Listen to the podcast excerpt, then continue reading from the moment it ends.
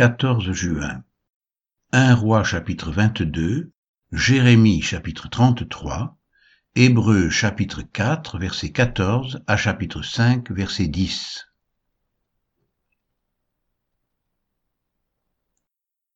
1 roi chapitre 22 On resta trois ans sans qu'il y ait guerre entre la Syrie et Israël. La troisième année, Josaphat, roi de Juda, descendit auprès du roi d'Israël. Le roi d'Israël dit à ses serviteurs, Savez-vous que Ramoth en Galade est à nous? Et nous ne nous inquiétons pas de la reprendre des mains du roi de Syrie? Et il dit à Josaphat, Veux-tu venir avec moi attaquer Ramoth en Galade? Josaphat répondit au roi d'Israël, Nous irons, moi comme toi, mon peuple comme ton peuple, mes chevaux comme tes chevaux. Puis Josaphat dit au roi d'Israël, Consulte maintenant, je te prie, la parole de l'Éternel. Le roi d'Israël assembla les prophètes au nombre d'environ quatre cents, et leur dit, Irai-je attaquer Ramoth en Galaad ou dois-je y renoncer? Et ils répondirent, Monte, et le Seigneur la livrera entre les mains du roi. Mais Josaphat dit, N'y a-t-il plus ici aucun prophète de l'Éternel par qui nous puissions le consulter? Le roi d'Israël répondit à Josaphat, Il y a encore un homme par qui l'on pourrait consulter l'Éternel, mais je le hais, car il ne me prophétise rien de bon, il ne prophétise que du mal. C'est Miché, fils de Jimla. Et Josaphat dit, Que le roi ne parle pas ainsi. Alors le roi d'Israël appela un eunuque et dit, Fais venir tout de suite Miché, fils de Jimla. Le roi d'Israël et Josaphat, roi de Juda, étaient assis, chacun sur son trône, revêtus de leurs habits royaux, sur la place à l'entrée de la porte de Samarie. Et tous les prophètes prophétisaient devant eux. Sédécias, fils de Kenaana, s'était fait des cornes de fer, et il dit, Ainsi parle l'Éternel. Avec ces cornes tu frapperas les Syriens jusqu'à les détruire. Et tous les prophètes prophétisaient de même en disant, Monte à Ramoth en Galade, tu auras du succès, et l'Éternel la livrera entre les mains du roi. Le messager qui était allé appeler Miché lui parla ainsi. Voici, les prophètes d'un commun accord prophétisent du bien au roi. Que ta parole soit donc comme la parole de chacun d'eux, annonce du bien. Miché répondit, L'Éternel est vivant. J'annoncerai ce que l'Éternel me dira. Lorsqu'il fut arrivé auprès du roi, le roi lui dit, Miché, Irons-nous attaquer Ramoth en Galade ou devons-nous y renoncer? Il lui répondit, Monte, tu auras du succès, et l'Éternel la livrera entre les mains du roi. Et le roi lui dit, Combien de fois me faudra-t-il te faire jurer de ne me dire que la vérité au nom de l'Éternel? Miché répondit, Je vois tout Israël dispersé sur les montagnes, comme des brebis qui n'ont point de berger. Et l'Éternel dit, Ces gens n'ont point de maître, que chacun retourne en paix dans sa maison. Le roi d'Israël dit à Josaphat, Ne te l'ai-je pas dit? Il ne prophétise sur moi rien de bon, il ne prophétise que du mal. Et Miché dit, Écoute donc la parole de l'Éternel. J'ai vu l'Éternel assis sur son trône, et toute l'armée des cieux se tenant auprès de lui, à sa droite et à sa gauche. Et l'Éternel dit, qui séduira Akab pour qu'il monte à Ramoth en Galade et qu'il y périsse? Ils répondirent l'un d'une manière, l'autre d'une autre. Et un esprit vint se présenter devant l'Éternel et dit, Moi, je le séduirai. L'Éternel lui dit, Comment Je sortirai, répondit-il, et je serai un esprit de mensonge dans la bouche de tous ses prophètes. L'Éternel dit, Tu le séduiras, et tu en viendras à bout. Sors, et fais ainsi. Et maintenant, voici, l'Éternel a mis un esprit de mensonge dans la bouche de tous tes prophètes qui sont là, et l'Éternel a prononcé du mal contre toi. Alors Sédécias, fils de Kenaana, s'étant approché, frappa Miché sur la joue, et dit, Par où l'Esprit de l'Éternel est-il sorti de moi pour te parler? Miché répondit, Tu le verras le jour où tu iras de chambre en chambre pour te cacher. Le roi d'Israël dit, Prends Miché et emmène-le vers Amon, chef de la ville, et vers Joas, fils du roi. Tu diras ainsi parle le roi, mettez cet homme en prison, et nourrissez-le du pain et de l'eau d'affliction, jusqu'à ce que je revienne en paix. Et Michée dit, Si tu reviens en paix, l'Éternel n'a point parlé par moi. Il dit encore, Vous tous, peuple, entendez. Le roi d'Israël et Josaphat, roi de Juda, montèrent à Ramoth en Galaad. Le roi d'Israël dit à Josaphat, Je veux me déguiser pour aller au combat, mais toi, revêt-toi de tes habits. Et le roi d'Israël se déguisa et alla au combat. Le roi de Syrie avait donné cet ordre aux trente-deux chefs de ses chars, Vous n'attaquerez ni petit ni grand, mais vous attaquerez seulement le roi d'Israël. Quand les chefs des chars aperçurent Josaphat, ils dirent, Certainement c'est le roi d'Israël. Et ils s'approchèrent de lui pour l'attaquer. Josaphat poussa un cri, les chefs des chars, voyant que ce n'était pas le roi d'Israël, s'éloignèrent de lui. Alors un homme tira de son arc au hasard et frappa le roi d'Israël au défaut de la cuirasse. Le roi dit à celui qui dirigeait son char, Tourne et fais-moi sortir du champ de bataille, car je suis blessé.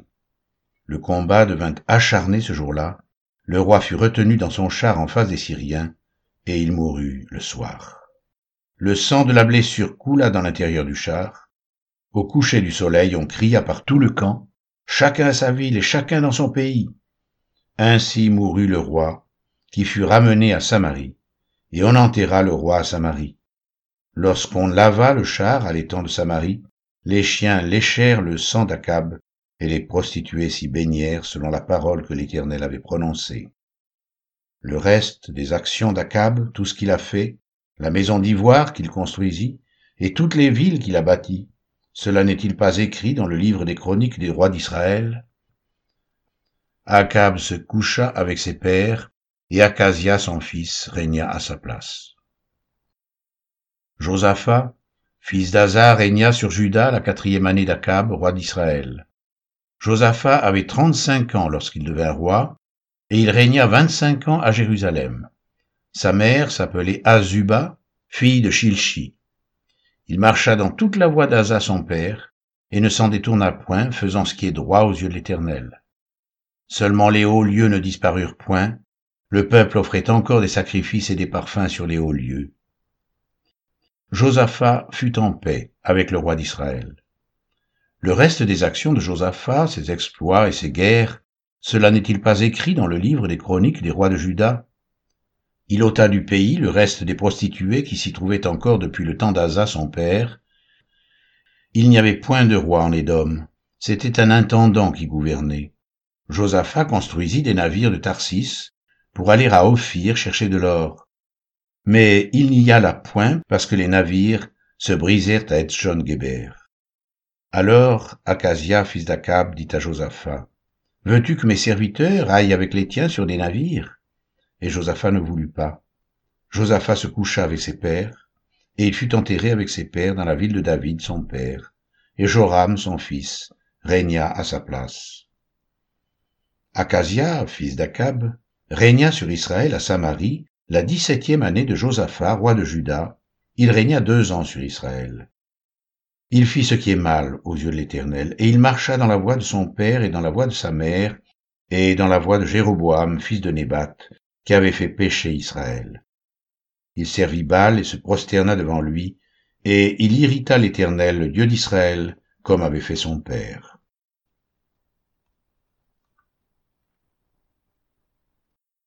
Jérémie chapitre 33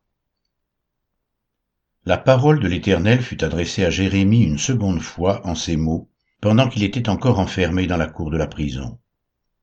Ainsi parle l'Éternel qui fait ces choses, l'Éternel qui les conçoit et les exécute, lui dont le nom est l'Éternel. Invoque-moi et je te répondrai. Je t'annoncerai de grandes choses, des choses cachées que tu ne connais pas car ainsi parle l'Éternel, le Dieu d'Israël, sur les maisons de cette ville et sur les maisons des rois de Juda, qui seront abattus par les terrasses et par l'épée. Quand on s'avancera pour combattre les Chaldéens, et qu'elles seront remplies des cadavres des hommes que je frapperai dans ma colère et dans ma fureur, et à cause de la méchanceté desquels je cacherai ma face à cette ville, voici, je lui donnerai la guérison et la santé, je les guérirai et je leur ouvrirai une source abondante de paix et de fidélité. je ramènerai les captifs de Juda et les captifs d'Israël, et je les rétablirai comme autrefois.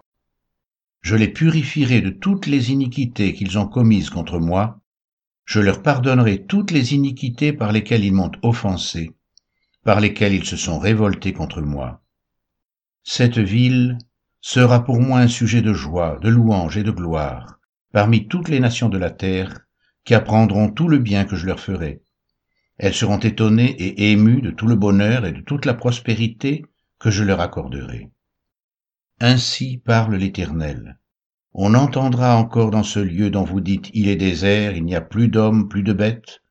On entendra dans les villes de Juda et dans les rues de Jérusalem, dévastées, privées d'hommes, d'habitants, de bêtes, les cris de réjouissance et les cris d'allégresse, les chants du fiancé et les chants de la fiancée, la voix de ceux qui disent Louez l'Éternel des armées, car l'Éternel est bon, car sa miséricorde durera toujours la voix de ceux qui offrent des sacrifices d'action de grâce dans la maison de l'Éternel. Car je ramènerai les captifs du pays, je les rétablirai comme autrefois, dit l'Éternel. Ainsi parle l'Éternel des armées.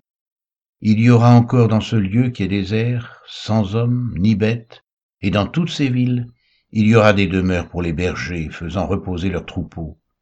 Dans les villes de la montagne, dans les villes de la plaine, dans les villes du Midi, dans le pays de Benjamin et aux environs de Jérusalem, et dans les villes de Juda, les brebis passeront encore sous la main de celui qui les compte, dit l'Éternel. Voici les jours viennent, dit l'Éternel, où j'accomplirai la bonne parole que j'ai dite sur la maison d'Israël et sur la maison de Juda. En ces jours-là et en ce temps-là, je ferai éclore à David un germe de justice. Il pratiquera la justice et l'équité dans le pays. En ces jours-là, Juda sera sauvé, Jérusalem aura la sécurité dans sa demeure. Et voici comment on l'appellera l'Éternel notre justice. Car ainsi parle l'Éternel. David ne manquera jamais d'un successeur assis sur le trône de la maison d'Israël. Les sacrificateurs, les Lévites, ne manqueront jamais devant moi de successeurs pour offrir des holocaustes, brûler de l'encens avec les offrandes et faire des sacrifices tous les jours la parole de l'Éternel fut adressée à Jérémie en ces mots. Ainsi parle l'Éternel. Si vous pouvez rompre mon alliance avec le jour et mon alliance avec la nuit, en sorte que le jour et la nuit ne soient plus en leur temps, alors aussi mon alliance sera rompue avec David mon serviteur, en sorte qu'il n'aura point de fils régnant sur son trône, et mon alliance avec les Lévites, les sacrificateurs qui font mon service. De même qu'on ne peut compter l'armée des cieux ni mesurer le sable de la mer, de même je multiplierai la postérité de David mon serviteur, et les Lévites qui font mon service. La parole de l'Éternel fut adressée à Jérémie en ces mots. N'as-tu pas remarqué ce que disent ces gens? Les deux familles que l'Éternel avait choisies, il les a rejetées? Ainsi il méprise mon peuple, au point de ne plus le regarder comme une nation. Ainsi parle l'Éternel si je n'ai pas fait mon alliance avec le jour et avec la nuit, si je n'ai pas établi les lois des cieux et de la terre, alors aussi je rejetterai la postérité de Jacob et de David mon serviteur, et je ne prendrai plus dans sa postérité ceux qui domineront sur les descendants d'Abraham, d'Isaac et de Jacob, car je ramènerai leurs captifs, et j'aurai pitié d'eux.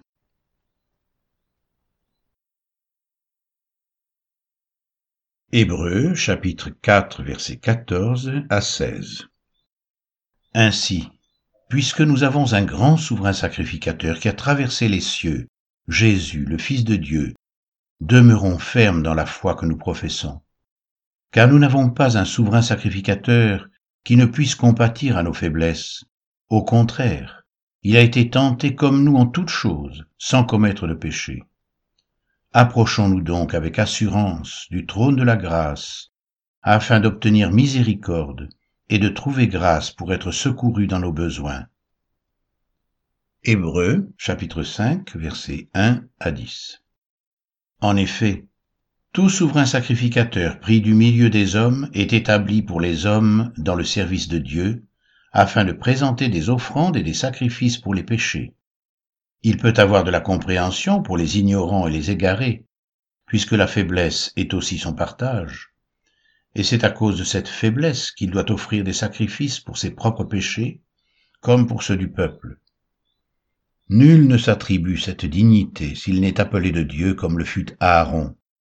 Et Christ ne s'est pas non plus attribué la gloire de devenir souverain sacrificateur, mais il la tient de celui qui lui a dit, Tu es mon fils, je t'ai engendré aujourd'hui. Comme il dit encore ailleurs, Tu es sacrificateur pour toujours, selon l'ordre de Melchisédek. C'est lui qui, dans les jours de sa chair, a présenté avec de grands cris et avec larmes des prières et des supplications à celui qui pouvait le sauver de la mort, et il a été exaucé à cause de sa piété. Il a appris, bien qu'il soit fils, l'obéissance par les choses qu'il a souffertes. Après avoir été élevé à la perfection, il est devenu pour tous ceux qui lui obéissent l'auteur d'un salut éternel. Dieu l'ayant déclaré souverain sacrificateur selon l'ordre de Melchisédek.